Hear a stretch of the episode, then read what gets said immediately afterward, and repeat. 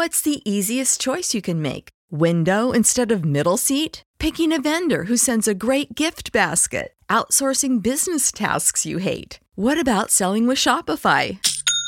Whether you're selling a little or a lot, Shopify helps you do your thing, however you cha-ching. Shopify is the global commerce platform that helps you sell at every stage of your business. From the launch your online shop stage to the first real life store stage, all the way to the did we just hit a million orders stage. Shopify's there to help you grow. Whether you're selling scented soap or offering outdoor outfits, Shopify helps you sell. Wherever and whatever you're selling, Shopify's got you covered. Sign up for a $1 per month trial period at shopify.com slash try. Go to shopify.com slash try now to grow your business, no matter what stage you're in. Shopify.com slash try.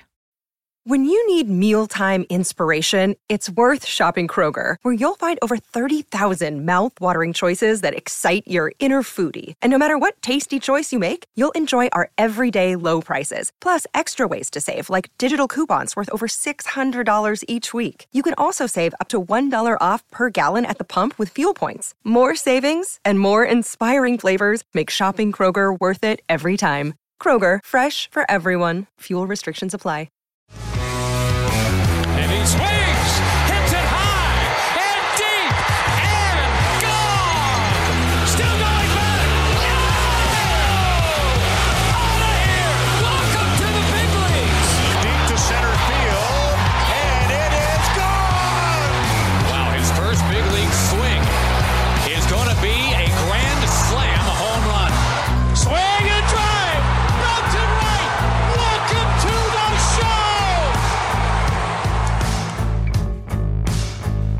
Welcome back to the Call Up, your go-to podcast on the future stars of Major League Baseball. As always, I'm Aram Leighton. He's Jack McMullen, and we've got a few different topics we want to talk about, both of which I feel like are going to be very exciting for the listener because everyone loves a top 100 list and everyone loves a big league call up. We're going to talk about some prospects who could be entering the top 100 update. It's not going to be a full-on formal update. That'll come closer to the mid-season, but we got about 19, almost 20 prospects who will be graduating from the top 100 list. Jack was kind enough to go through the whole top 100 and you know help kind of figure out who's about to graduate, who is graduating.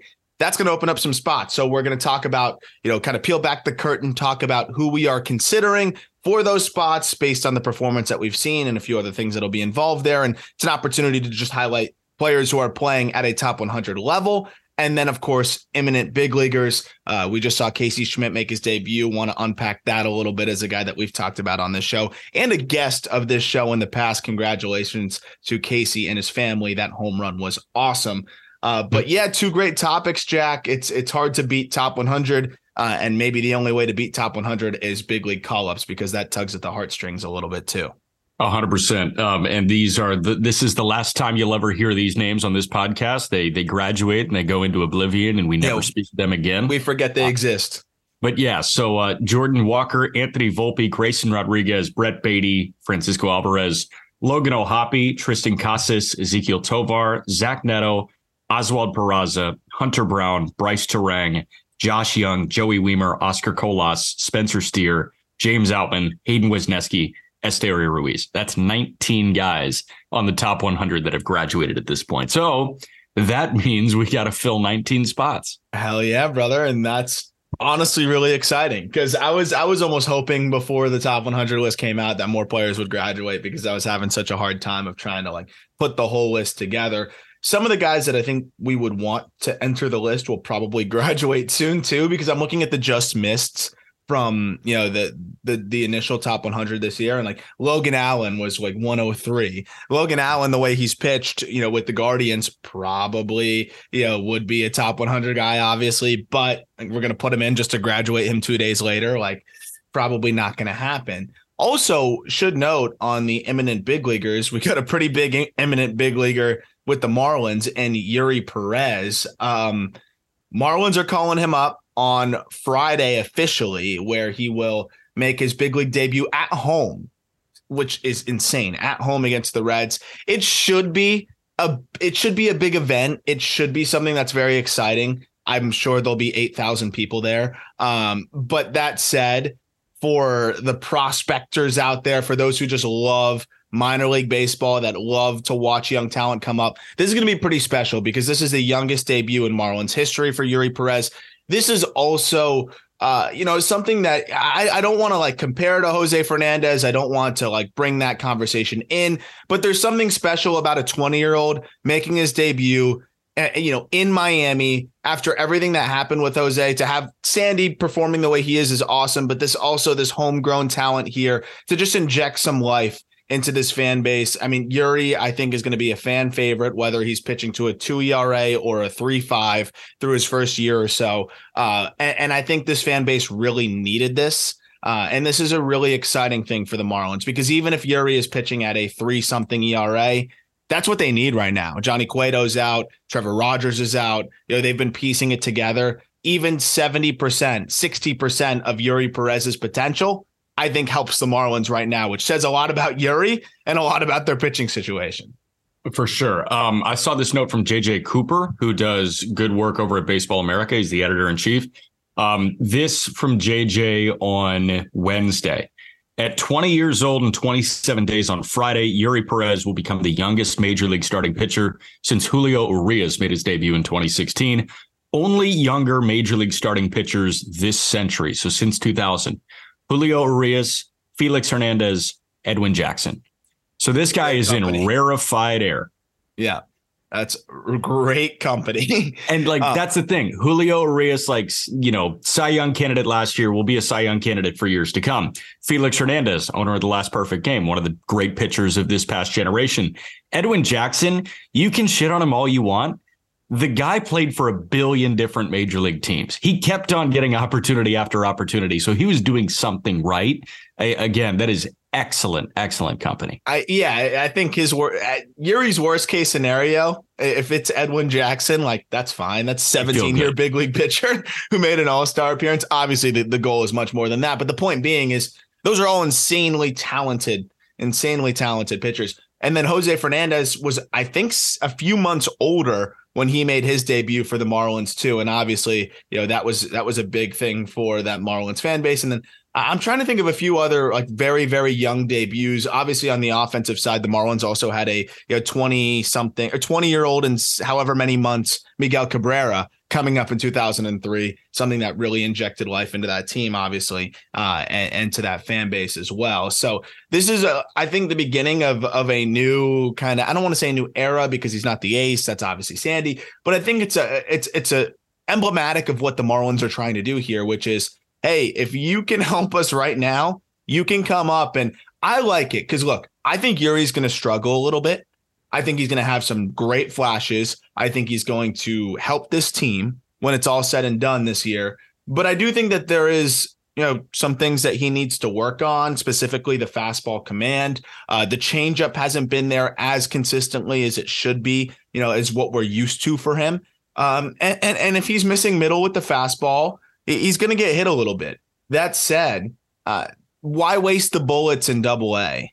Why, why even waste the bullets in AAA? I don't think that he's going to learn anything uh, in triple that he wouldn't learn in the big leagues under the tutelage of Mel Stottlemyre Jr., one of the best pitching coaches in Major League Baseball. Uh, Sandy Alcantara, who filmed a video to yeah. say, "Hey, welcome to the big leagues." I think you can see what kind of relationship they kind of created in big league camp this year. I've I've heard a lot about that. Um, you know, he's able to work with the reigning Cy Young winner. He's able to work alongside Jesus Luzardo, even Edward Cabrera, who's battling his own issues. I'm sure that this is a very, you know, collaborative environment there, as we've talked about in the past. Uh, and then again, just having Mel Stottlemyre Jr. up close and personal. Why waste those bullets in double or triple A, having this guy carving up hitters when, you know, he can compete at the big league level, work through some things, uh, and and really have the best eyes on him. Yeah. Hey, man, Sandy has a four and a half ERA at this point. I'm not sure he's the best. Keep mentor. him away. Yeah. Keep him away from Gary. Yeah. I'm not sure he's the right guy to be taking that taking that wonderkind under his wing. Um, no, I mean like he could not be entering a better situation because he he is part of a young and exciting rotation that is led by the unanimous Cy Young winner from a year ago. That obviously is like the starter kit for what Eury wants to do, right? hundred percent. That's the coolest part. Is it's like you have you have the prototype right there. So instead of hey, this is how I do it, you can try a different way. Sandy can literally say, "Here's what I'm doing. Try doing the same exact thing." Yep. And even if you do like 60, 70% of it, you're in great shape because you're an all star. I'll say this. I wonder if Sandy would say this too. Like, I, am very curious. I'm, I bet we'll get the quote at some point because someone will ask him about it. But it, it, I don't even think you can debate this because I watched Sandy Alcantara get sent back down to the minor leagues when he was 22, 23 years old. Eury Perez is way ahead of where Sandy was. And this doesn't mean he's going to be better, but this is an important point. He's way ahead of where Sandy was. He's also taller. He also th- like throws harder at this stage of his career, and his command is better. Like he has more offerings. Like he is way further ahead than Sandy Alcantara was at this point in his career, and even a year or two uh, into this. So like, it doesn't mean that he's going to be better, but it does mean that I think he's going to translate to big league at least success in a moderate degree quicker. Um, and, and I do think that this is going to kind of help him, you know, springboard a bit quicker because Sandy went through a lot of, of command issues, figuring out his arsenal. Like this, this final product here took some tinkering, some trial and error, pitch usage, uh, command, a lot of different things that he had to work through uh, to to kind of figure out what works best. And now Eury can kind of look at that and say, "Oh, all right, that didn't work for you, and might not work for me either," and and kind of skip a lot of the the learning curve maybe that comes with the territory of the major leagues. Yeah, I mean, as cliche as it sounds, it is kind of true. The the toughest road is is the one that takes it first, right? Mm-hmm. So like Sandy's taken this road. It, it's like a younger sibling. I mean, you honestly have to view it like that. Mm-hmm. You learn shit from your older brother or older sister. Oh yeah, I mean, I watch my sister do stuff and get in trouble. I'm like, not doing that. Not gonna do that. It's yeah. it's literally like you are armed with more information than they were at that moment. And, and I think that Sandy is going to help arm Eury Perez with more information to try and get hitters out than he had at any point in the early goings of his big league career and set a standard on working too, because that guy Sandy works harder than anybody. I mean, he's carved like a Greek god. It's Dude. like, hey, Eury, if you're on the cover of a GQ magazine, you're you're doing it right. I I didn't know how how different he was in terms of the work ethic until I started covering Marlins games. You know, and you got to get there at, at two or three, and you got to leave after, and like that dude's working. He's the first one on the field, cliche again, and the last one to go. Like he really is though. Uh, yeah. and, and it doesn't happen overnight to, to have that success. So congratulations to Eury Perez. I can't wait to watch. If he's if his fastball gets smoked a little bit in the first couple games, who cares? Breathe. Slam the panic button. No, I care. Slam the panic button. I think, but for those that are going to be watching, some things to watch: fastball location, changeup command. Slider's been there for him all year. He's spotting that east and west, no problem. What hasn't been there for him as much is locating that fastball. When it's at the top of the zone, no one's hitting it. When he tugs it down, it can get hit. And then changeup hasn't been as consistent. If those two things are there, you'll get the version of Eury that we have been sold on. Uh, if it's not there, we might have some growing pains and it'll come. So Eury at this point in six starts has thrown 31 innings. He's got a 2-3 ERA. He's punching out 12.2 per nine. He's walking two and a half per nine and he's got a whip right around 0.8. So, you know, even with, you know, fastball command not being entirely there, I still feel great about him. Yeah. Yeah. I mean, like that, that's that's the downside right now. I had some questions about like, oh, you know, with the Southern League tacked balls, which is a great question. You know, do you think that it might be kind of helping him a little bit? Like, how ready is he?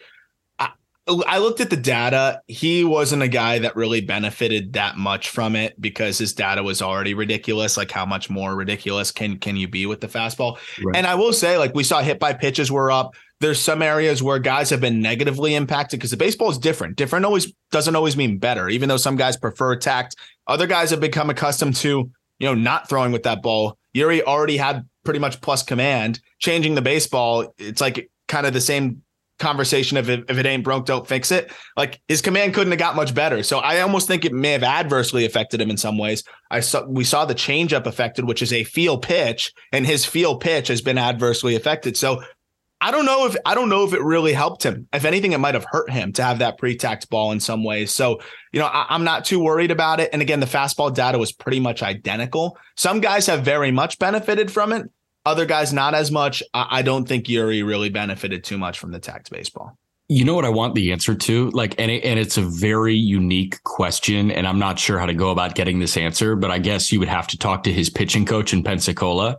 Hey, in his bullpens between starts, what kind of baseball is he using? Yeah, I'd assume he was using the tacked ball, man. I, I'd assume. So I, I mean, like, I'm not too concerned, but you got to think about, you know, making this jump from tacked ball for his first six starts and however many bullpens to going to the big league ball, maybe the feel could be different. Yeah. Like it's well, not- that's true because we're we're not going to see. That's a great point. This might be the only guy who debuts straight from the Southern League. Andrew Abbott, we, we, we he gets to make some starts in AAA. Ben Brown gets to make some starts in AAA, who's spectacular by the way. Yeah, well. awesome. Um, I'll see him next week. I can't wait.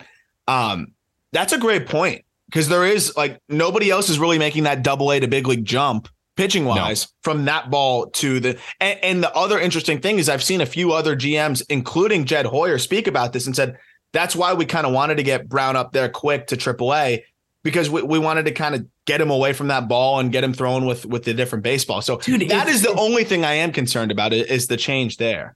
Dude, if executives don't want their top prospects playing with that ball. Shouldn't you get rid of the freaking ball? Oh, dude, don't get me like it, it, when I heard Jed Hoyer talking about that. I will never. We have like the the double TVs in my apartment because I have two roommates and um they aren't the biggest baseball fans. So well, the second I had some disposable income, I bought the cheapest TV I could and we threw it on top of that so I wouldn't feel bad about putting baseball on. We usually put the basketball volume on the bottom if there's like a playoff game right now. And I literally, when I saw Jed Hoyer was on and they were talking about Ben Brown, I was like, sorry guys, we're muting that bottom TV. I got to hear what he says about this stupid baseball because I knew it was going to come up. And that was what he talked about. So I, I, I, turned that volume all the way up and I was like, when Jed Hoyer is saying, like, yeah, kind of, we want to get him out of there, like, that I had like my fists clenched. I'm just like, this is so stupid. So um, stupid.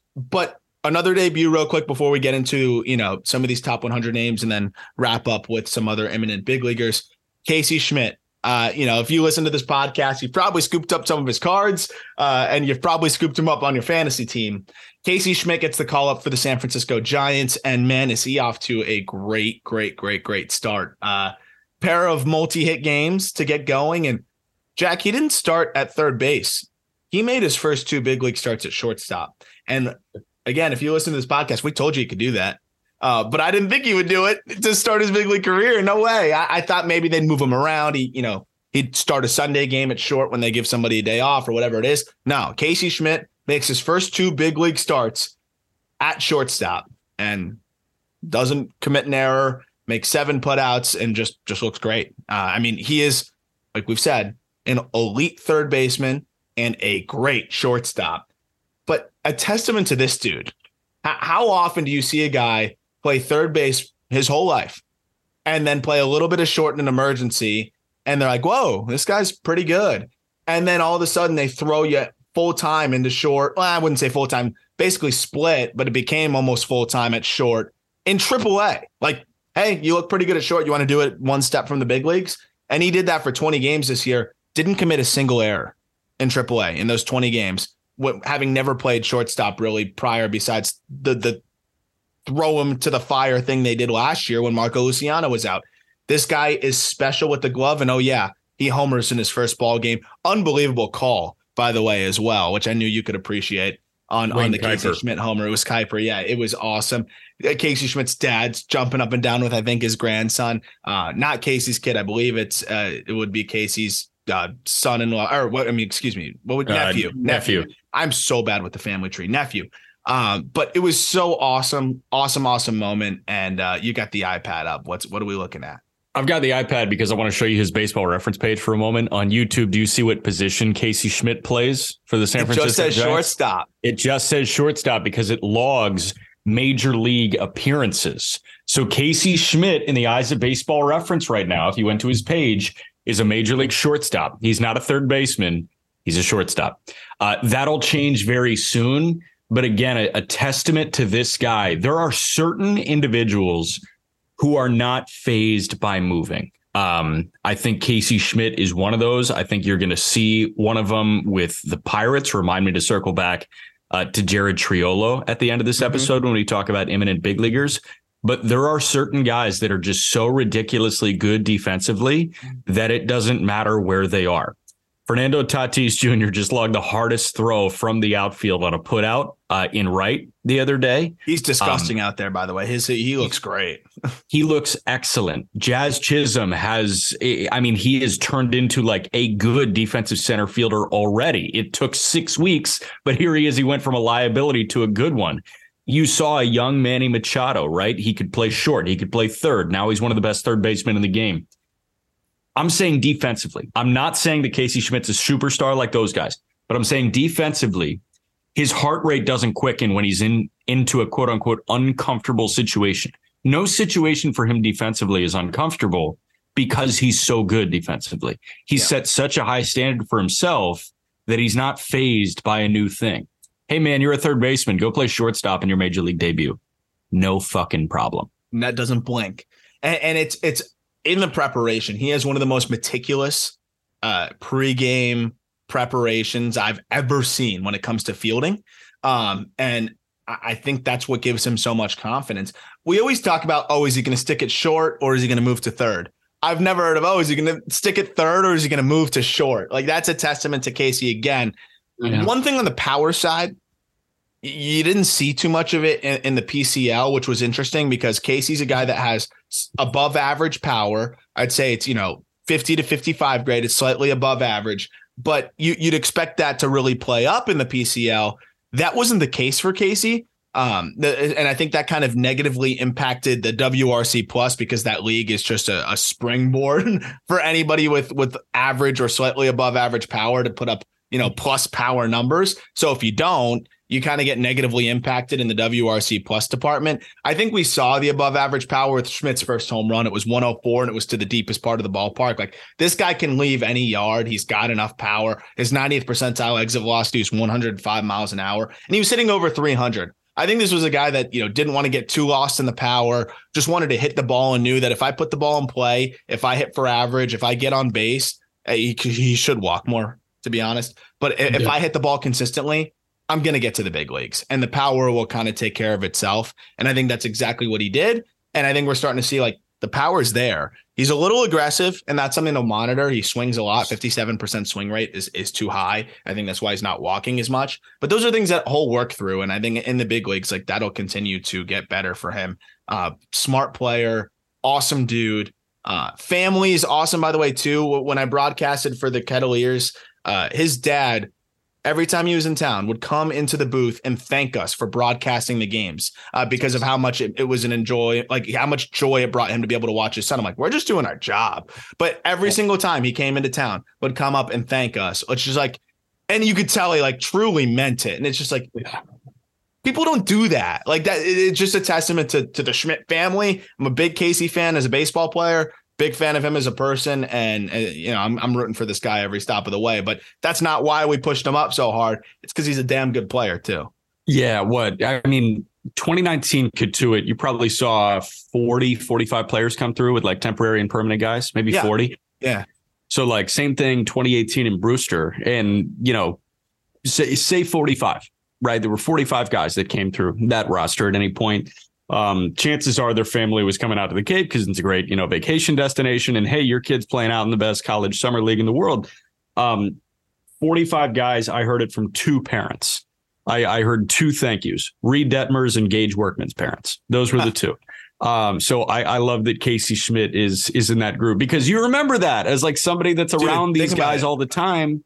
Like you, you you know, obviously we love doing it, but like you do do a service for them. Like yeah. it, it is good. So you appreciate guys that are down to earth and appreciative of what you do, especially in this type of role, because they know that their reach can be amplified by, you know, being nice to to the people that have the ability to amplify. Hundred percent. And you know, I think the Giants needed this injection of life as well. Some more middling team needs some some some youth movement Casey's going to bring that. This is an yeah. old team. They right. need that youth movement, and Casey, I think, is you know a, an injection of life offensively, but also you know is going to bring on a lot to the table and on the defensive side. One last point on the offensive profile. You know, you mentioned the WRC plus left a little bit to be desired here. Um, if you were to simplify the PCL, look at all of them as Coors Field. Yes, like thin air ball travels, but also think about spacious outfield. A lot of base hits fall. Guess what San Francisco is? Spacious outfield, cavernous alleyways. Casey Schmitt, while the WRC plus was a little bit lower than maybe we were anticipating, the guy hit 313. Like he capitalized on a spacious outfield. I do think he's going to capitalize on a spacious outfield in San Francisco. I, I totally agree. There's a dude that's going to throw his hands, shoot the ball the other way. He's going to find the the little dinks and dunks too, which is which is great. They, they didn't bring him up to hit 30. You know, they didn't bring him up to to be leading them as the power bat. They brought him up to play great defense and put the ball in play, and he will still run into some home runs. So really pumped about Casey.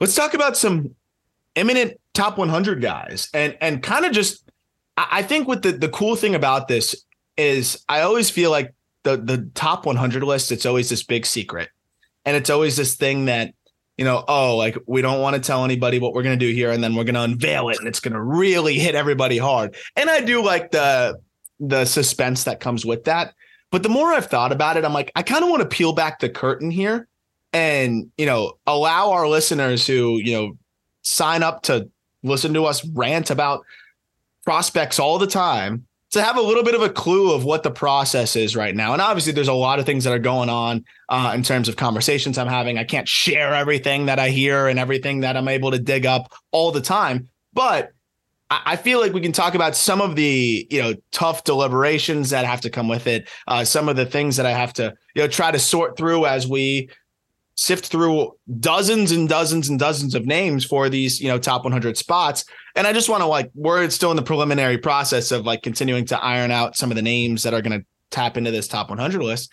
But I just want to talk about the guys that are playing so well that we don't have a choice but to consider them. And I figured there's nobody better, and we didn't even talk about him on text, but I feel like we have to talk about him to start off. There's nobody better than a guy that's been on our top 100 list in the past, kind of got passed over because of all of the the youth talent coming up in the recent draft but now is forcing himself back on. It's Mark Vientos of the Mets. And, and I wanted to talk about Vientos with you because he's a really interesting case. We use I we throw around prospect fatigue all the time. Here's another classic candidate of that.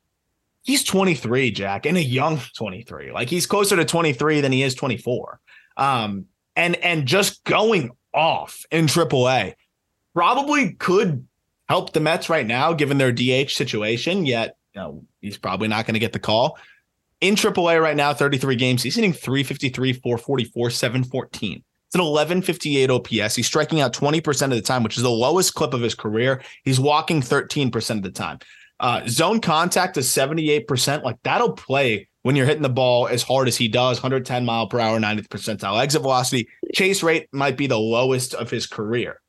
He looks fantastic, Jack. I got to do a defense dive but he's been playing a lot of third base for what that's worth. Uh, they're not just saying, hey, play first and mash. He's playing third. I'll have yep. to dig into the video. I admittedly have not done that yet. But the bat, it's hard to deny 11 home runs through 33 games, and none of them are cheap. This dude hits the crap out of the ball to all fields. And at 23, like if he was 24, 25, I don't know if we're considering him as seriously, but he's playing third and he's 23. Uh, it's similar to the Ronny Mauricio situation where it's like you can't deny the offensive uh, production, and he's still young. Yeah. Um, Vientos pretty much even split so far this year. Last year, for the most part, he was a third baseman, right? He played about 250 more innings at third than he did at first. Uh, it's been dead even at this point 131 innings at third, 127 at first. So it's like, hey, you're at third one day, you're at first the other day. Um, he's absolutely a top 100 guy. I'm thinking, does he graduate? And, and he's about 30 plate appearances shy of graduating. I don't think the answer is yes right now because the no. Mets, for some reason, like want to keep on giving all these dudes auditions. And, and I love that Baty is up as the third baseman, but like first base, obviously there's no space with Alonso. But DH, I mean, they're, they're going with you know, this weird like piece it together thing. Like Vogelbach is still kicking around there. Like, I don't know. I huge fan of Dan Vogelbach, but you know, if you got to DFA him to get Vientos in that role, like do it at this point. Yeah, I mean, I would love to see him up there. It, this is a different Vientos, I think, too, that we saw from last year when they brought him up, who was swinging it well, but not to this degree. And the approach, I don't think, was as good. I think he got a taste last year, figured it out a little bit, like what wasn't right, what what he was struggling with, and I think this puts him in a spot here where I would absolutely like to see him up uh, as soon as possible. But I don't think he will be up that soon, which is the funny part about it. He could be a phenomenal trade chip as well, which is yeah. I, I'm very fascinated to see how the Mets want to approach this. I think they got to look at you know, Mauricio, look at Vientos. I think the defensive ability of Mauricio kind of allows them to to feel more comfortable in holding on to him. Um, but I would say that the bat of Vientos is a little bit more trustworthy. So it's a really interesting decision that they will have to make if they do want to make a trade. I assume they're not going to trade from you know any of the recent draftees unless it's a, a something really special there uh, right. that they can do, like to go get a you know a, an Edwin Diaz or something like that, like they did with Kelenic uh, and a Robinson Cano for whatever that's worth. Uh, right. But yeah, I, am very interested to see how they maneuver here. But I, I will say this: if Vientos does get traded that's a guy that will help that will go straight to a big league lineup immediately if he's oh, traded yeah. to a, presumably a rebuilding team. I could list. I did it with the Orioles the other day, uh, and Jordan Westburg. I listed all the teams that Jordan Westburg could probably start on, or at least get significant at bats on right now. And I yeah. think it's like half the league. Um, I think Mark Vientos is in a similar territory. Probably not as many, like eight to ten teams though, right now, where Mark Vientos is probably getting regular at bats. Yeah. Next guy is someone that we both texted each other on. So I feel like we have to hit on him, uh, you know, almost off the top. Dalton Rushing of the Los Angeles Dodgers. Um, this was a just missed guy. And when we did the Dodgers system, we talked about him a lot. Rushing is an awesome, awesome, awesome bat. Excuse me, someone that I just love to watch do his thing. Low swing rate, great swing decisions, good amount of contact, great approach uh, and hits the ball hard.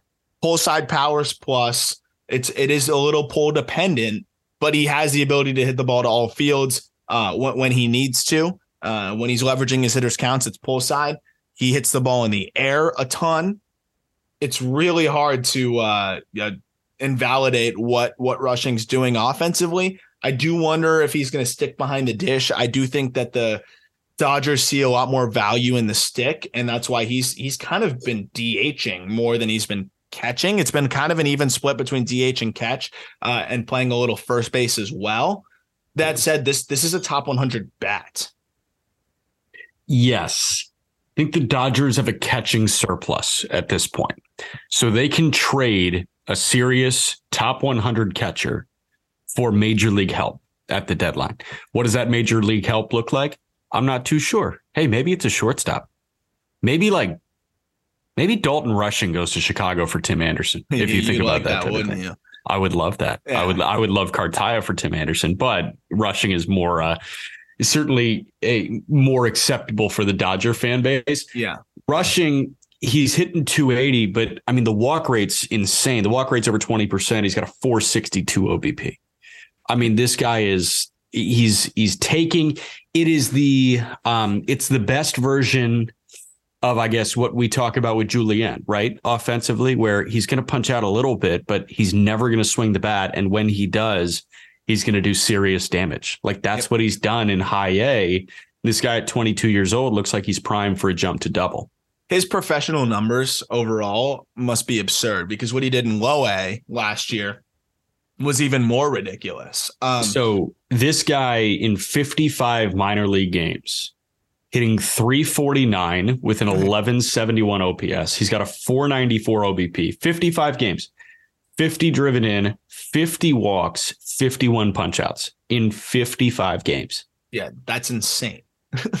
so defensive home is a question and and I do want to see that. I, I do think that you know the log jam a little bit in the org of, of catching you know depth is a part of the reason why he's not catching as much because I don't think they'd just move him off that quick. But I also do think that they drafted him because of how much they like the bat. So it's going to be interesting to see. And, and you know the lack of clarity defensively does cloud the the prospect shine a tad. But when you have this kind of bat and he is a good athlete overall, um, I, I think this is a guy that's going to be flying up prospect list pr- pretty soon, uh, and, and, probably will enter our top 100 list, right? And has a very, very, very, very strong case. Uh, right now, and, and I don't know if we'll be able to find 20 names more more worthy than Dalton Rushing right now. Yep. We have a few other like I, I know that you sent a couple different names before saying goodnight. Um, I, I, I want to go to Ty Madden because Ty Madden is somebody that just I think yesterday turned turned out like a really really solid start. I, I don't know if I have the app the oh I do I do have the numbers now in terms of like his velocity. His velocity's been up overall. Um, you know, we saw him in the mid to upper 90s at points at Texas. It's been a little bit up and down now, and I should say Tigers prospect, by the way. Um, yep. now sitting mid to uppers again and with life and and it's really taken off and his command has been really solid overall uh, you, you pitched Ty Madden. I might have I might have overlooked him, so I, will leave it to you, and then I'll kind of fill in the blanks. Uh, why, why was Ty Madden a name that you wanted to? Obviously, because he's performing, but why specifically that you know you wanted to hit on Ty Madden? Yeah, I mean, this guy's a 23 year old in double. Like, I, I feel like the Tigers have swung and missed at a bunch of pitching prospects at this point, right? Like, Mize was 1 1. Mize is hurt. He didn't look like the Mize that I think they were promised. Um, You've got Matt Manning. He didn't look like the Matt Manning that they were hoping would. Uh, Tarik Skubal worked out, but again, he's hurt. Alex Faedo didn't look like, you know, they were hoping Alex Faedo would. Reese Olson is struggling a good bit in triple here yeah. at the start. So I'm thinking, all right, maybe the last hope. Obviously, you've got Jobe, but Ty Madden feels like the safest bet at this point, And this guy has flown under the radar to have a really good start to his minor league career first 32 starts in the minor leagues, he's got an ERA under three. He's punching out over 10 per nine. He's walking under three per nine. So this guy has been steady. He was steady in high A last year, had a low threes. He was steady in double A for seven starts last year. He had a high twos, and now he's got a low twos through six starts in double. I think this guy's ready to jump to triple, and he may be the one that sneaky becomes the most reliable for the Tigers. And you know what stands out to me with him is you know, we always say like we we, we like our our pitchers smart and our hitters dumb, and that's always yeah. a joke. There's some really smart hitters that you know right. most of these guys are smart, but uh, the, the the reason behind it is you know pitching. The more inquisitive you are, the more you think, the more you can you you know mix and match and use things to your advantage. That's why we see pitchers even some of the best calling their own pitches with sure. hitters, you don't want to overthink because it's already so hard and all the odds are stacked against you. Uh, but with Ty Madden, I, have heard that this guy is just so inquisitive, like a super deep thinker, is always trying to maximize his arsenal, always open to you know conversations about how he can get better. And um, you know, I think you've kind of seen that because he does continue to get better. He's tweaked his slider a little bit, and he is just dotting it this year. Jack seventy percent strike rate on the slider and it has just been really unhittable because it, it's a really good pitch. But now he's commanding the heck out of it, east west, uh, even sometimes burying it at the perfect spots. Uh, it, when the fastball is mid 90s and you can spot that slider, you're going to have success. But the changeup has made a huge improvement for him as well. He's landing that more than 60% of the time for a strike. He only mixes that in about 10%, but that gives him a look for lefties. I think this guy's starting to figure himself out. And and with a mid 90s fastball that can, you know, flirt with 97, 98, sometimes 99, that slider and a, and a fine changeup. He he screams middle rotation arm to me with with the floor of like a 4 with with the way that this arsenal and the command looks. Big body.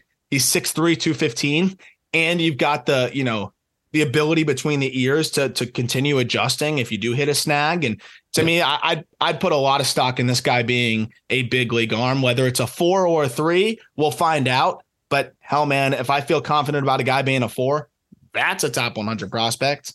hundred percent. And I want to see this guy get get the bump to triple very soon. Um, and with somebody like Ty Madden, like he has not struggled. He didn't struggle at Texas. He hasn't struggled in the minor leagues. Like I want to see him pushed to the point where he struggles. Because again, you mentioned how inquisitive he is, like how bright of a guy he is.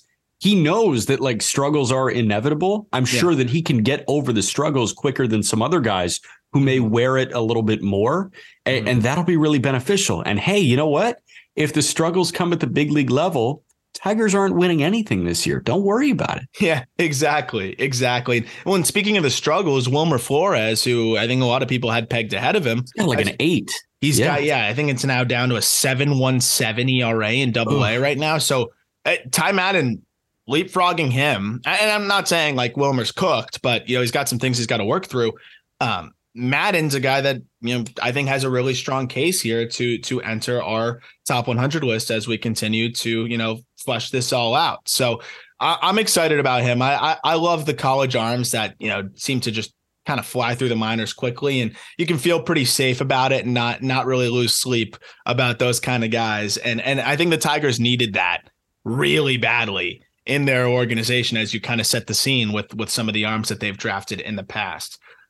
Another name that you pitched that I, I've been hearing more and more questions about, so I was excited to, to break him down, uh, is Robbie Snelling, left-hander in that Padres organization. And man, the Padres can draft, man.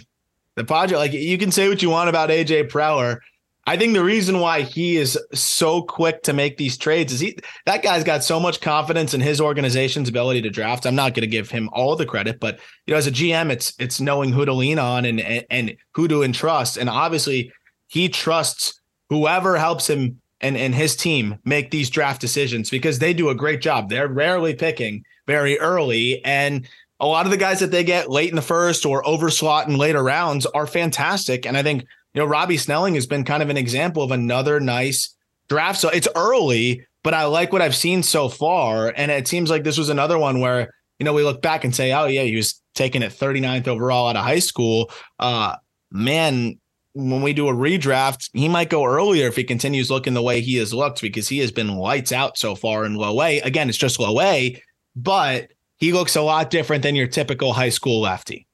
That's the thing, like hitter friendly environment in Elsinore, and he is not allowing hits at all. 21 innings, 10 hits against, two earned runs. It's a 0.86 ERA. So honestly, it's just the numbers that jumped out to me with Robbie Snelling. Um, I don't know much about Robbie Snelling, but what I do see, I like on the stat sheet, which is really interesting. And it, that's exactly where my mind went. Ah, crap. Preller did it again. Here we go. He's got right? more draft cap or he's got more trade capital. It's unbelievable. And so Snelling, I'll, I'll kind of set the scene for you, and then you can tell me if you like it or not. Well, first of all, he's 3 and 0 through his first five starts with a 0.86 ERA, 21 innings, 26 Ks. You mentioned the 10 hits.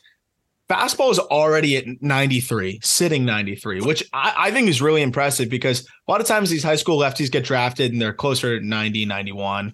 Um, and, and, you know, like Frank Mozzicato, we'll talk about him as well as a really impressive arm, but he, he, you know, has 22 inches of induced vertical break, so it's fine. But Snelling, it's around 18, 19, 19 and a half, 20 inches of induced vertical break at 93 miles an hour. That's why he's not giving up much contact. That's one of the best fastballs guys at this lower level will see, and definitely one of the best that they'll see from a left handed pitcher. The other thing that stands out to me with Snelling is he's way more polished than I think. Oh, and I think he was viewed as one of the more polished left handed pitchers in that draft but still, I think a lot more polished than people would have expected as a six-three lefty that's 19 years old. 64% strike rate across his arsenal, and it's pretty even from the fastball curve change. Um, and he sprinkled in a slider a little bit. Fastball average is 93, curve average is around 81, changeup average is 85, 86, and he's landing all of those for strikes. Uh, I, I kind of like the change so far a little bit more than than the curveball from what I've seen. I haven't watched enough. Like like you said, it, there's definitely only been so much that we can see, but the mechanics are pretty sound. Uh, he looks like a very athletic pitcher, and if he's already pounding the strike zone with three solid pitches like this, this is a name to watch because I think he's going to fly pretty quickly. Here's one for you, uh, Robbie Snelling. He's a big guy, 6'3", 210. Yep. So I was thinking, all right, like, you know, is he is he physically advanced? He's strong as hell. So I went Googling on Robbie Snelling literally just now. He got offers as a linebacker from Arizona, Oregon, Arizona oh, State, shit. Auburn, Cal, Michigan, Nebraska, Notre Dame, Ole Miss, Oregon State, Penn State, San Diego State, Stanford, Texas, Tulane, UCLA, UNLV, Utah, Vandy, Virginia, Wazoo. He was a power five linebacker and a good one. LSU, according to 247, was the favorite to land Robbie Snelling oh as a linebacker. So that explains the athletic pitcher I saw. Yeah. oh my goodness.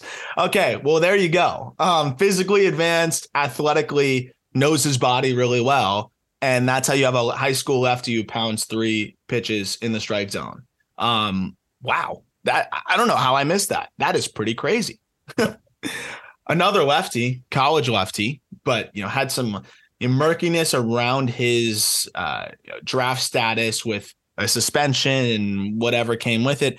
Uh, but Carson Whisenhunt, Giants, guy looks like he could be a steal. And, and, you know, this is one of those situations where, you know, another left handed pitcher that eh, when, when you have some murkiness to a draft profile, sometimes you can take those guys and it blows up in your face. Sometimes you take those guys and you pull off a heist. And it looks like Whisenhunt is going to be closer to the latter. Um, fastball is is a 2400 RPM pitch that sits 94 up to 96, 97. Uh, and and it just gets on hitters quickly. He is another one of those just smooth mechanics, looks really comfortable, and it's pretty hard to deny the results so far from Whisenhunt. If it weren't for all of what came with his, you know, all of the extracurriculars with his draft profile and, and that suspension, he probably would have been a top 15 pick.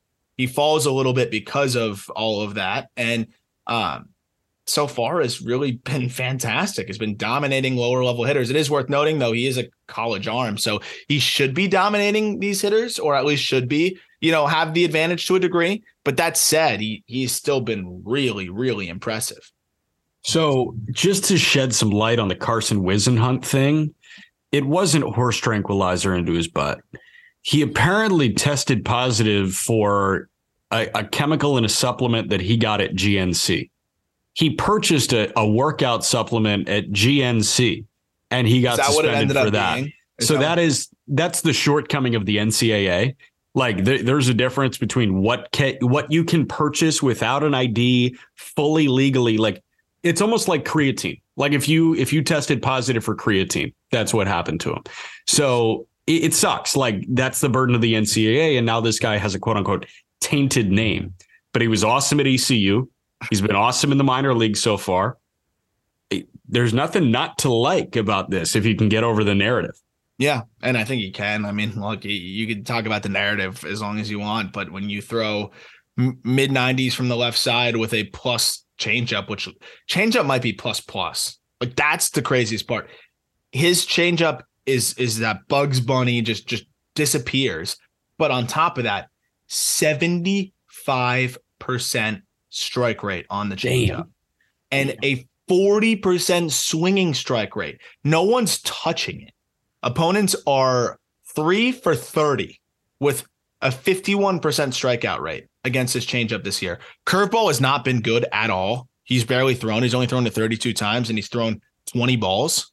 But that fastball changeup will, will send him straight to double A with he could probably succeed at double A with the fastball changeup.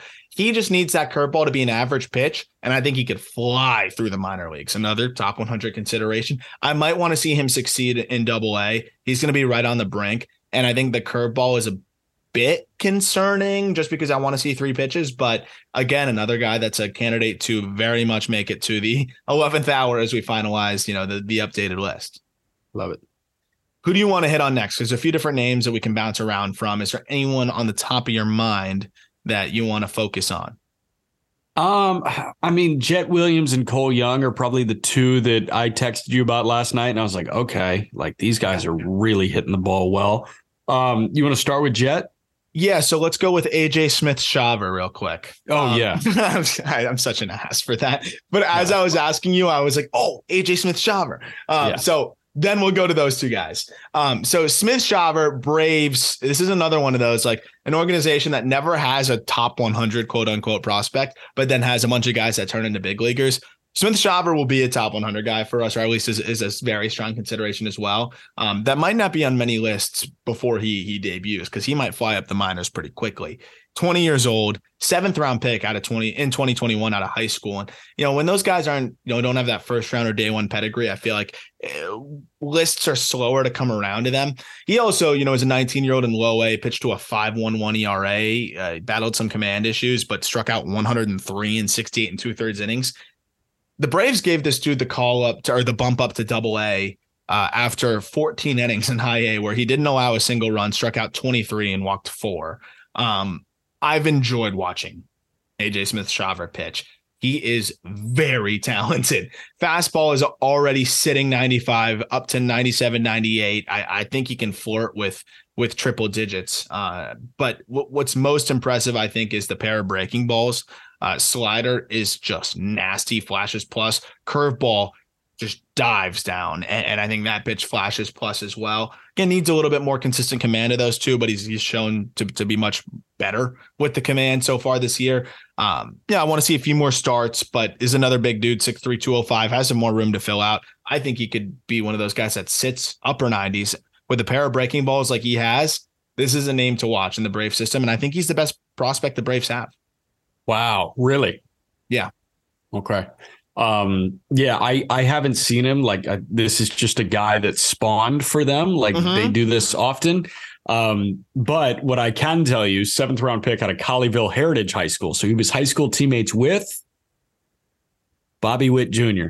No way. Yeah, that's sick. That's yep. super cool. That's super cool. So I we'll see. Uh, we'll see if he can get up to the big leagues as quickly. But he's kind of on pace to potentially debut around his 21st birthday if he keeps going on this on this track here. Um, yeah. But man, I, I love the breaking balls. Obviously, the fastball is a plus pitch. Um, so this is definitely a name to watch in Double A. Who I, I, think if he shows well in that Southern League, they might want to get him out of there pretty quickly too, uh, and get him up to triple, which he would be one of the youngest pitchers at that level. Yep. Jett Williams is a name that you know we're hearing more and more about uh, because I think how advanced he is of a hitter.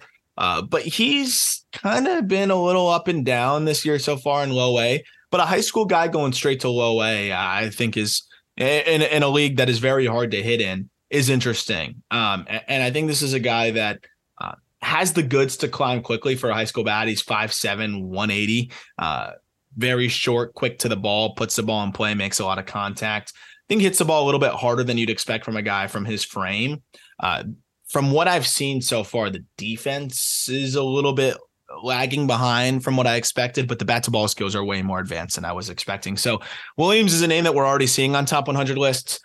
I, am very torn. I want to get an in person look at him. I'm, I'm hoping I can go down there and see him um, because some of the video I've seen defensively is a little spotty. But when you have a guy that's straight out of high school, straight to full season ball, and he's making contact, you know, at, at an 80, 85% zone contact clip, great approach. He's walking a ton um, and, and, has some speed and sneaky pop. You can see why a lot of people have this guy as a top 100 guy. Yeah, so the 430 OBP jumped out to me. The other thing that jumped out to me was the cameo in center that he's made. He, he's made three starts in center field. So if I this guy kind of telling, by the way.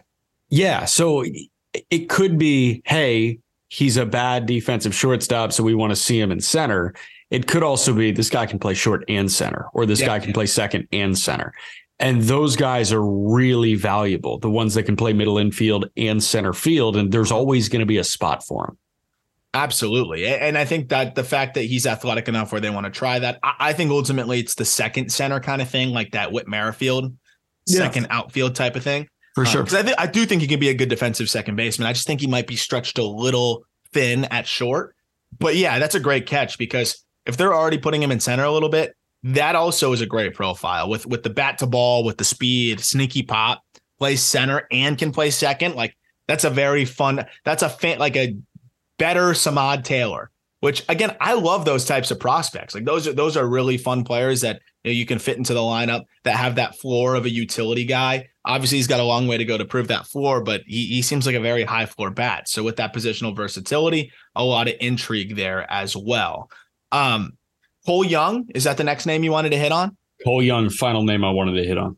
Cole Young is uh, another one of those dudes that I think is just so advanced for a high school bat. And that was the word I was getting out of the draft. I was talking to Pete Flaherty, I was talking to a few others, and it was just like Cole Young is the most, maybe the most advanced high school bat. You know, you hear that, it's one thing to hear it, it's nothing to see it. Um, it all kind of resonated with me when I watched him. I'm like, oh yeah, that makes sense now. Um, doesn't chase, 16% chase rate is is insane. Um, and remember, this guy that's playing shortstop in full season ball is a 19 year old as well. Uh, sneaky pop as well, 102 mile per hour, 90th percentile exit velocity is very solid. Slashing 292, 444, 433, or 443, excuse me. more walks than strikeouts, which I know is 100% why you you flagged him because I know we love that. Um, yep. And yeah, I mean, this guy, it's not like he's a slap hitter. He hits the ball hard enough. Um, no home runs yet, but again, I'm not too worried about that. Could you speak to the environments out there? I know, I know Modesto isn't that supposed to be a pretty hitter friendly environment? Very friendly. Yeah, Very. so it is interesting from that perspective. But that said, tons of extra base hits. He's got eight doubles, four triples. I think the homers will come. I'm looking at the spray charts right now, and he has several hits this year that would have been out in Seattle, which is very bizarre. Um, so it's interesting from that perspective, but um, it, it, I'm not worried about the home runs because he, has got an 888, 888 OPS. He's walking more than he strikes out, and he just looks really good. Yep. Anything, anything that you know you want to talk about with Young? I know you probably can't see much with the low A video being kind of limited. No, I mean nothing much. Like the more walks and strikeouts is certainly why I flagged him. You have that spot on, um, but also like his ability to hit 300 at this point. He's 19 year old. He's a 19 year old. Like, you know, he he and Jett Williams are in the same spot. And like, yeah. while Jett has been good with the approach, Young has been good with everything, and that's the thing that jumps out to me. So last eight games, he's only struck out three times, and he's walked seven he's been hit by three pitches. When you're getting hit by pitches the same amount of time you're striking out, you're either the most unlucky guy in the world because you're getting beamed all the time, or you never strike out. And I think for him, it's it's the latter. So that's that's really impressive there as well. Um, I, am glad you flagged that name because I probably would have skipped over him. And honestly, that's a guy that I feel pretty good about in terms of his case as a potential top 100 guy as well, um, because of, of just how good he looks at his age. Uh, another guy that I texted you about last night, and, and I know we talked about a lot in the in the Rays episode, Osleivis Basabe. Yeah. Um, I don't know if he's going to crack the list because of you know how limited his ceiling is. But a 22 year old in AAA who's hitting 343, 391, 480, like 55% ground ball rate, it's a little concerning. Um, but he hits the ball hard on the ground. He plays third. He can play short at a pretty good level. He can play second. This dude plays all over the diamond. Um, you said I'm all the way in on the Durham Bulls. Like uh, the, the Durham Bulls are just so electric of a ball club. I think Basabe struggles with the fastball will kind of keep him out, but it's it's a name that you have to consider. Like he's hitting 343 and triple as a 22 year old while playing all over the diamond. Basabe is a fun player. Yeah, no, he's a fun player. And, and the thing that jumps out to me too is like you weren't expecting power from Bruján you you're getting power from Basabe, but Basabe fills a similar role to what you wanted from Vidal Bruján, right? Bounce all over the diamond, be a consistent bat at a high batting average. I think that's what Osleivis Basabe can be. Um, and, and it's nice because like, hey, good things come to those who wait. They tried Bruján, it wasn't working. They found workarounds like Taylor Walls, who apparently is outperforming his baseball card and should be negated because he's not a good player. Um, but uh, Slavis Basabe uh, is is certainly like what the Rays reward is for waiting and like not forcing Bruján into their everyday type situation. So, do I think Osleivis Basabe is an everyday player for the Tampa Bay Rays? No. Do I think he can quickly become a good utility man in Major League Baseball? Yes. Which is what probably keeps him out of the top 100 list, but makes him a you know top 10 prospect in that system for, for the sure. Rays, which is a very good system. Um, but yeah, that I think I think you hit the nail on the head there. Real quick, a couple like imminent big leaguers uh, to talk about. Obviously, you're in triple right now all the time uh, with with the Indianapolis Indians. We talked about Luis Ortiz. He got called up. That was cool. Didn't pitch to the best of his ability, but I think we saw flashes of what he could be. Um, we've talked about Nolan Jones and, and, a guy that I think should definitely be up really soon. We've talked about Trey Cabbage, a bat that I think should be up really soon. Um, yeah. Are there any other bats off the top of your head that you think should be up like very, very, very soon? or or or or arms that you think should be up very, very, very soon? Matt McLain. I'll yell it from yeah. the mountaintops. Matt McLain is the guy. Um, also, I said I would circle back on Jared Triolo when we were talking about. Oh yeah, yeah, yeah, yeah. I just saw Triolo make his AAA debut, and like that glove is so ridiculously ready. Haven't seen him play shortstop yet, though. But I mean, this guy in one game he made like four or five plays that the average third baseman probably isn't making. Like the ball's rolling down the left field line or it's hitting off his glove and it's a tough luck base hit. Um, I mean, like Triolo just seems like an incredibly advanced defensive third baseman. And apparently he can play shortstop. Obviously, the, the Pirates are in a shortstop pinch right now. They just started Chris Owings there. Um, and like they're they're trying to buy time until Oneil Cruz is back. Rodolfo Castro is really struggling at short. Triolo could be that guy, but but Matt McLain's the guy, man. I mean, what does he have left to prove? He's hitting 340 with 10 doubles and 11 pumps in 34 games. So it's funny. This kind of ties in together.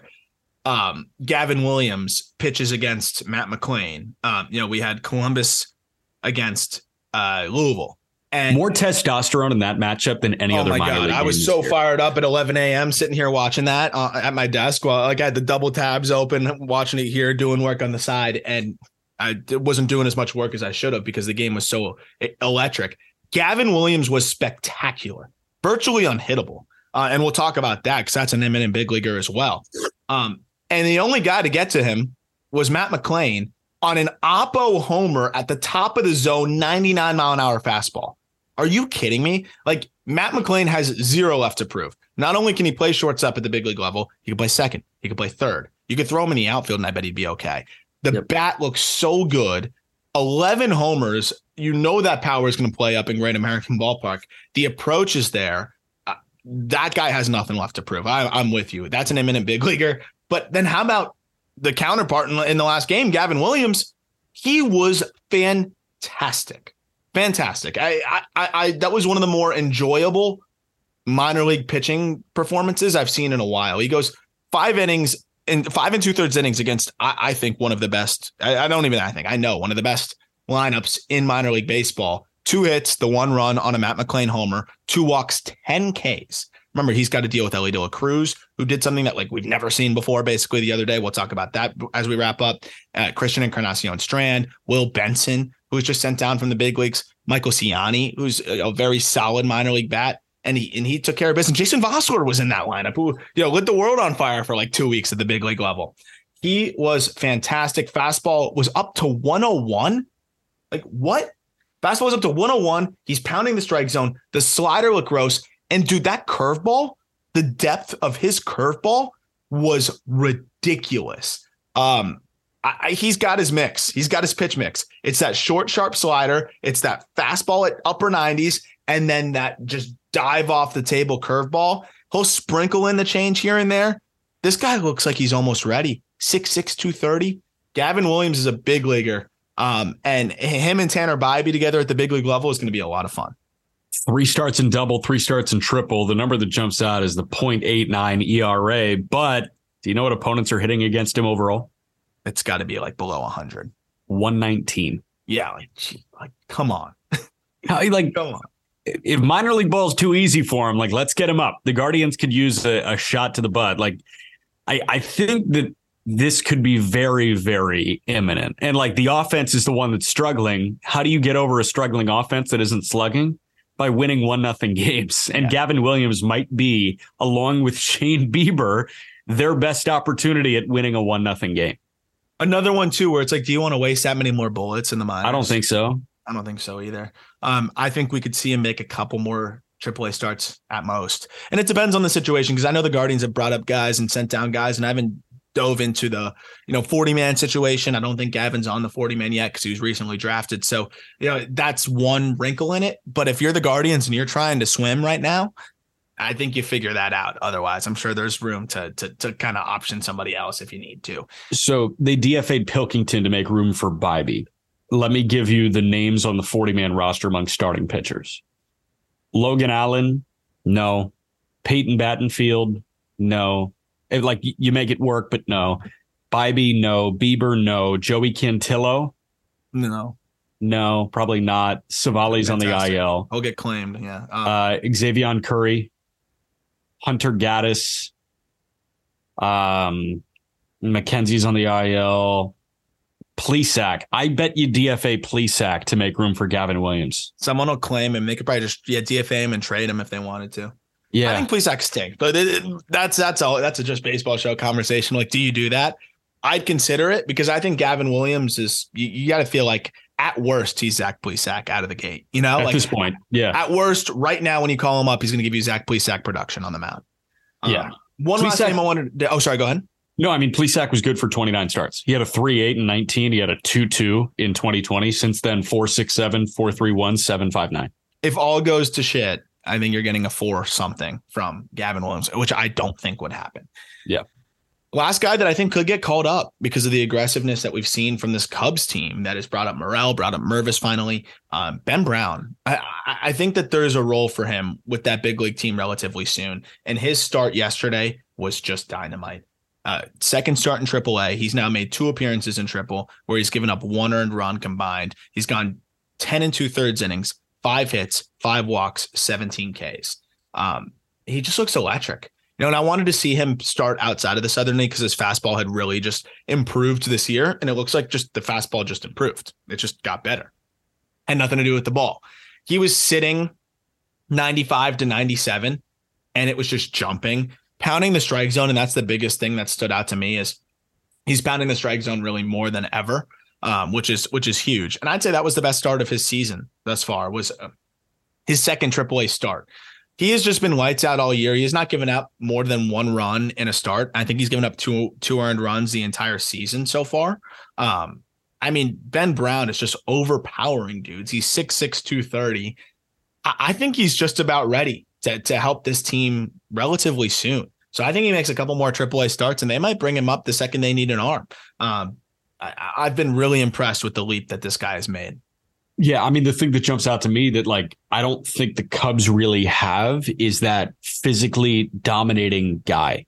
Yeah. I mean, you know, obviously I mean, they Hey, got they got Marcus Stroman. Yeah, exactly. Like Ben Brown might be the opposite of HDMH. Height don't Yeah. measure heart. Um, Yeah. But like Brown is, and the thing is, yes, it's coming from 60 feet, six inches, and guys have different reach. And like, hey, Lins- Lincecum is a small guy with a big reach, whatever. Um, it does make a difference. Like, hey, 5'10, I, I'm not scared of a 5'10 pitcher if they're really good, but 6'6, 230 is a dominating figure, and they can play bully ball. Like I, I love using that term. I think Ben Brown is a bully ball pitcher, and the Cubs don't have that. I think they were searching for that with Taillon. I don't think they're getting it with Taillon. I think that Ben Brown might be their best chance at bully ball starting pitching. I agree. And this is a guy that you could even use as a swing man, you know, later, like a little bit later if you want. Um, I don't I wouldn't want to do that because I think he's really on on a fast track here to proving himself as a starter and going deeper into starts. But uh, I'm just really excited about what we've seen from him. And uh, I think it's going to be fun to to see him at the big league level. If if the Cubs continue to play pretty competitive baseball, it's going to be hard to justify not bringing him up with with what he's able to do already, and you know just just how powerful he is, like you said, and what he brings to that rotation. Anyone else you want to highlight before we wrap up? I feel like that was pretty much on most of the names. I'm sure we're missing. Like Christian Encarnacion Strand should get up there relatively soon as well for the for the Reds. Uh, but I think he's come down to earth a tad. Um, I don't know if there's anybody else off the top of my head that I would really highlight as like this guy needs to be up like as soon as possible, other than those guys that we just talked about. Uh, we will continue to monitor and and let you know other names that are emerging or someone that we're like, oh, we forgot about him. Uh, but for the most part, I feel like most of the guys that you know we want to see up, we just hit on, and um, even flying through some of the others. We talked about Brayan Rocchio. I think he's ready. It's more about just like when the Guardians are ready for him. Jake Mangum, by the way, hitting 330 in the Marlins org, can Wow. play center field that at a really high level. That's a deep cut name to watch. Uh, Coco Montes with the Rockies has been going nuts. That's a guy, Jimmy Herron as well with the Rockies, another one that's just going nuts in AAA. I know it's a really hitter friendly environment, but those are two guys that I think are, you know, whenever you need somebody, bring them up. There, it's Wynton Bernard, but 24, 25 years old. So that's a prospect. Um, exactly. see what see what they can do. Uh, but that's all I got. It, Dominic Fletcher looks great with the big league club already. Um, you know, over there in Arizona, and uh, now I think we're about to hit the the part of the year where the competitive teams start bringing up their guys quicker and quicker. Yeah. Uh, only other thing from me, Elly De La Cruz on Tuesday, a double at 118. Oh, thank you. a homer at 116.6, a homer at 117.1. No major league team since the start of 2015, when they started tracking via StatCast, had three 116 plus mile an hour hits in the same game. No major league team Team, the whole team. Elly De La Cruz had three in the same game. The craziest part about that is it's not just that he had three batted ball events of 116 miles per hour and above. It's that he was going back and forth. He was from the right side, 119, which he's not as good from from the right side, but he's looked a lot better this year. Then he flips around to the left side, 117. Then flips back around to the right side, 117. Not only has that never been done just period by a player, you add the switch hitter wrinkle to it. I don't, I, I will die happily. Like I'd put my life on. There will not be a switch hitter who does that. Maybe, maybe some gargantuan human has three batted ball events, 116 plus. I think it might that might happen again. Judge might do it at some point. There's a bunch of guys out there. James Wood could do it eventually. Who knows? I don't think there'll be a switch hitter that does that. And if it happens, I'll be 80 years old and we'll have alien baseball players, basically. And Elly yep. Cruz is the closest thing we have to that right now. I'm glad you you flagged that because that was that was the most I felt like a little kid while watching baseball. My, my uh, last thing I'll mention is my girlfriend walks in as she as she, like right as it's happening, and I'm like, and ironically, her name is Ellie as well, and I'm like, Ellie, you, you won't believe what's happening right now. Like Elly De La Cruz just hit his third ball, 116 plus miles an hour, and he's a switch hitter. Like, you, and she's looking at me like I've got a third eye, and I never yeah. do that. Normally, I just keep it to myself when I tweet it and whatever. But like, I felt like a little kid because I couldn't believe what I was seeing. The reason why I'm saying that is that guy will get called up at some point. He's got to iron out the approach a little bit. He's he's heating up though. Reds fans appreciate the hell out of that guy. Baseball fans appreciate the hell out of that guy because he will make you feel like a kid again when you get to watch him play. So you say he's got to iron out the approach a little bit. The approach has been, I, I guess, somewhat better than you were expecting, right? I mean, he's he's not walking much right now with the bump to triple, but I don't know, like it doesn't look like he's too overmatched. There are no, some no, bad no, swings that are 110 plus. Like it, it, he he looks good overall. It's just more about like things that'll get exploited at the big league level. Like if you're chasing 45% of sliders, like that that'll get exploited at the big league level a little yeah. bit. But the chase rate's down. It's down to like 30 32%. That's not that bad. So. I'm I'm excited to, to see him continue to build on that. We could see him up in, in, in a couple months as well, which would be freaking awesome. So he's a freak. Freak of all freaks. Uh, that'll do it for this episode. I hope you enjoyed. Uh, if you're watching on YouTube, subscribe. We probably broke this up into a few different videos, so go check out some other videos to see the whole episode. Uh, if you're on audio, leave us a rating. Uh, let us know how we're doing in the reviews. Would really appreciate it. Uh, and be sure to check out Sorare MLB to draft your team for free. Uh, it's a lot of fun. You can win prizes like VIP merch, tickets, and all of these different awesome experiences, even even Ethereum rewards. Free fantasy, draft your team there. Link is in the podcast description. As always, thank you for listening. Look forward to talking prospects with you on Monday.